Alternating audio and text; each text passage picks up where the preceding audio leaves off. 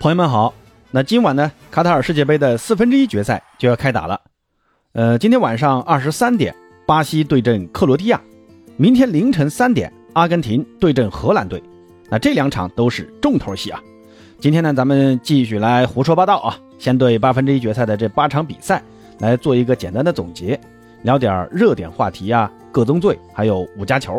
最后呢，咱们再来简单预测一下今晚的两场焦点大战。先来热点话题啊，那第一个话题就是新人上位。在葡萄牙对阵瑞士的比赛中，贡萨洛·拉莫斯顶替了 C 罗担任首发中锋，让人非常意外啊！而且拉莫斯呢，在这场比赛中还上演了帽子戏法。这世界杯首秀就上演帽子戏法，那只有德国队的克洛泽能够媲美。而克洛泽可是世界杯历史上的射手王，而 C 罗总共打了五届世界杯，也才打进八粒进球。这个小伙子一上来啊，就干了三个，而且呢，他才二十一岁啊。上一个比他还年轻的上演帽子戏法的球员是谁？大家知道吗？球王贝利。在一九五八年，十八岁的贝利在和法国队的半决赛中，二十三分钟内上演帽子戏法，成为迄今为止最年轻的上演帽子戏法的球员。同时呢，拉莫斯啊，还是葡萄牙国家队队史中第四位上演帽子戏法的球员。上一个上演帽子戏法的正是 C 罗，而年轻的拉莫斯在这场比赛中所表现出的成熟稳重，足够让接下来葡萄牙的世界杯征程有了更多的依靠。另外呢，阿根廷队阵中也有两位年轻球员崭露头角，后腰恩佐·费尔南德斯和前锋阿尔瓦雷斯，他俩的出色发挥让阿根廷的中前场有了压舱石，最起码能保证。阿根廷队有一个稳定的下限，不至于起伏太大。恩佐在后腰位置防守拦截凶狠，而且呢脚下的技术出色，面对逼抢有着超乎他自身年纪的成熟。作为中场，视野呢也极为宽阔，分球极为巧妙。而小蜘蛛这个赛季啊，已经在曼城证明了自己不光是一个替补骑兵，更能作为一个前场的小支点，既能为队友跑动拉扯空间。也能面对机会，有足够的能力把握住。那第二个热点话题就是传控已死。那随着传控足球的代表西班牙和德国早早的被淘汰，而日本呢也算是一个擅长传控的球队啊，也在这次八分之一决赛被淘汰了。而阿根廷虽然拥有梅西，但如今他们所呈现出的足球风格，慢慢也和传控啊是大相径庭。那这样啊就不禁给我带来一个疑问啊。十几年前风靡一时的传控足球，真的已经落伍了吗？不过呢，仔细一想啊，还真是这么回事儿啊。首先呢，传控足球的门槛相对现如今的整体足球的门槛要高很多啊。你不光要会拿球、会护球、会传球，还得会控球。而现在的高压逼抢流，对于球员在传控这一块的要求，似乎啊，并没有那么高，更多的是要求你会跑，体能足够好。敢于拼身体，战术纪律性更强。然后呢，你把球给到球队中有某种特点的球员，让他们来完成这最后一击。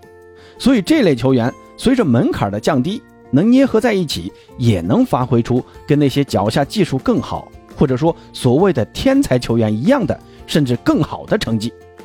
二一个呢，就是踢传控的这类球员的成才率啊太低了。梅西、哈白布这种球员。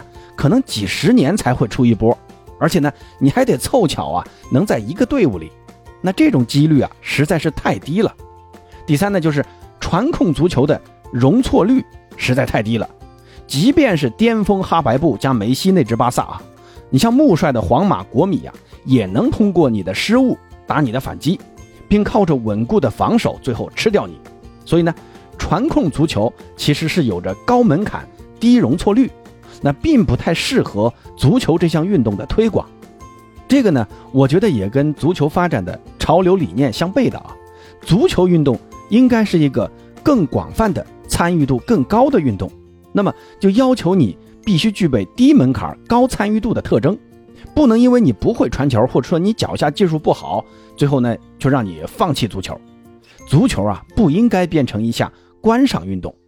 你可以在自己的游戏机里玩玩那种极致传控嘛，但足球的发展更应该多元化，你们觉得呢？那接下来咱们看看八分之一决赛的各宗罪。那最让人感到意外的比赛啊，那八哥给出的结果并不是呃西班牙输给摩洛哥这场比赛，而是葡萄牙六比一大胜瑞士队这场比赛。这场比赛呢，我在赛前呢还一度以为瑞士队可能会爆冷，C 罗的葡萄牙可能呃要吃些苦头，但结果呢，瑞士队面对不讲武德的葡萄牙是毫无反抗之力，C 罗居然都没有首发，让瑞士队精心布置的防线变成了马奇诺防线，葡萄牙并没有加强两侧的进攻啊，而是更多的走中路。你看拉莫斯的那三个进球啊，全都是禁区内的进球。佩佩进的那个球更是角球后的头球破门，除了最后时刻莱奥的那个进球啊，其余进球那全都是禁区内的破门，甚至这场比赛坎塞洛这样的世一右居然都没有首发。那葡萄牙在老帅桑托斯的率领下，算是玩了一把老玩迷奸呐。我能想到葡萄牙会赢啊，但是呢，也应该赢得会很艰难。但是瑞士队如此大比分的失败，我是真的没想到啊，非常意外。那最令人感动的球员，我选摩迪。日本对阵克罗地亚这场比赛，其实，呃，日本是那个更被人看好的球队。日本队在连克德国和西班牙之后，在赛前呢被更多人看好，这一点无可厚非啊。不过呢，在这场比赛中，已经快三十八岁的摩迪不惜体力的奔跑上抢，几乎是全场飞奔呐。那解说员也在感叹啊，真的是很难见到像摩迪这样。三十八岁了，体能保持的还这么好的球员了，而且比赛中呢，摩迪还有一脚质量非常之高的外脚背射门，但打的呢稍微有点正，最后呢被守门员给抱住了。那这场比赛啊，摩迪欠缺的就是一个进球。那虽然八哥是巴萨的球迷啊，但对于摩迪来说呢，我只有感动了。那最让我期待的球队，嗯，很多人可能会说阿根廷。哎，其实说实话啊，我看阿根廷的比赛啊，其实啊都是揪着心的啊，因为阿根廷队的比赛，它这场面啊，那并不是占优的，太过于依赖梅西的发挥。呃，虽然我内心希望阿根廷能夺冠军啊，但就足球比赛而言，我反而更期待巴西队的发挥。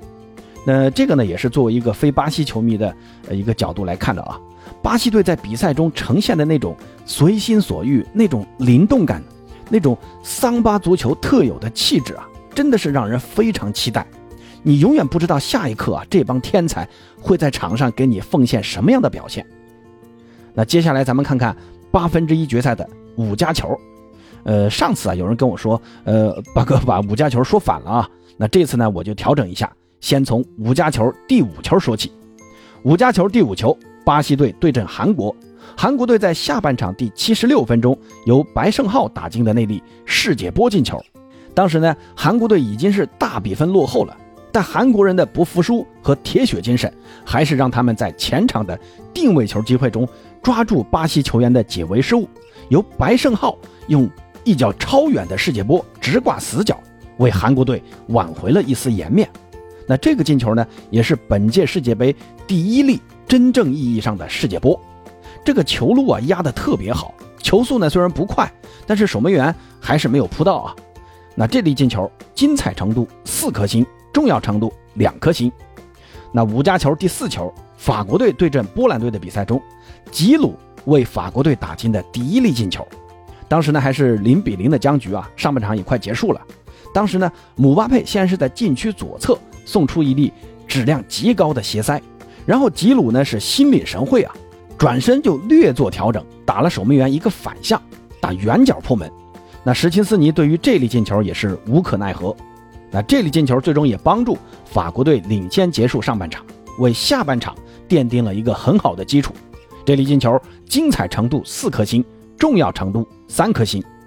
五加球第三球，日本对阵克罗地亚的比赛中，佩里西奇为格子军团下半场打进的那粒。头球破门，当时呢，洛夫伦在右路传出一记高空的弧线球，佩里西奇是高高跃起，远距离头球弹地破门。日本门将全田修一虽然扑对了方向，但还是啊，因为角度太刁，鞭长莫及。那这个进球呢，也帮助格子军团追平了比分，也算是间接的击垮了日本人的心气儿。随后的加时赛和点球大战了。日本球员的士气是一泻千里，最终呢帮助克罗地亚淘汰日本晋级八强，精彩程度四颗星，重要程度四颗星。五加球第二球还是巴西对阵韩国队的那场比赛，理查利松在禁区内杂耍般的头球连顶，那卸下皮球之后敲给后点的马尔基尼奥斯，马队呢是不停球送出一记斜塞，理查利松在传球的同时。马上前插，而韩国队后卫啊是看球不看人，就这一眨眼的功夫呢，理查利松接球之后就变成单刀了。只能说啊，也只有巴西球员能在世界杯的赛场上敢这么玩，太放松了啊，也太有想象力了。虽然对最后的比赛结果没有什么大的影响，但这粒进球精彩程度五颗星，重要程度四颗星。五加球第一球，阿根廷对阵澳大利亚的比赛中。奥塔门迪的站桩助攻，梅西贴地远射。当时呢，阿根廷在场上的形势啊，其实呢并不算太好啊。呃，这支阿根廷现在打谁呀？那都是五五开。即便对手是澳大利亚这样的球队，当时呢是阿根廷的界外球，梅西策动了这次进攻。麦卡利斯特接球后斜塞给到奥塔门迪，结果呢，奥塔门迪呃一停啊，停的还稍微大了点儿不过呢，正好梅老板从旁经过啊。心想啊，要不我来一脚，然后呢，夸的就来了一脚，然后就进了。哎呀，开个玩笑啊，这其实啊是一个非常典型的梅西式进球，和队友的撞墙式配合，牵扯了防线的注意力，在摆脱防守转身远射。梅西的这记远射贴地斩，已经是他在本届世界杯进的第二粒这样的类似的进球啊，也帮助阿根廷打破僵局。那下半场呢，恩佐尔还送了一个乌龙球啊。如果没有这两个球的领先优势，阿根廷还真的有点悬呐。那这粒进球精彩程度五颗星，重要程度五颗星。那最后呢，咱们再来看一看今晚的两场比赛啊。巴西打克罗地亚这场比赛是先打的，那这场比赛赢面大的那肯定是巴西，这个不用说啊。但是呢，他们面对的是老辣的克罗地亚，我认为巴西队千万不能轻敌呀。现在这支巴西队可能存在的弱点就在于，呃，右侧的防守啊，对应的呢也是克罗地亚的左侧进攻。佩里西奇作为克罗地亚非常犀利的一把尖刀，将极大的考验巴西队的右侧的防守能力。另外呢，布罗佐维奇超强的奔跑能力也让克罗地亚在中场可能占据少许的优势。巴西一定要谨防冷门啊！如果让我猜啊，这场比赛可能真的会出冷门。那至于第二场啊，呃，我作为阿根廷球迷啊，我就不猜了啊。阿根廷现在的这个情况比较复杂，荷兰在这届世界杯给我的感觉就是特别稳。我觉得这场比赛可能没有大家想象中的那么好看，梅西呢也可能不会有进球。那谁能晋级？呃，从毒奶的角度啊，我认为荷兰队会晋级，荷兰是冠军，加油！好，今天就先聊到这儿，咱们下期再见。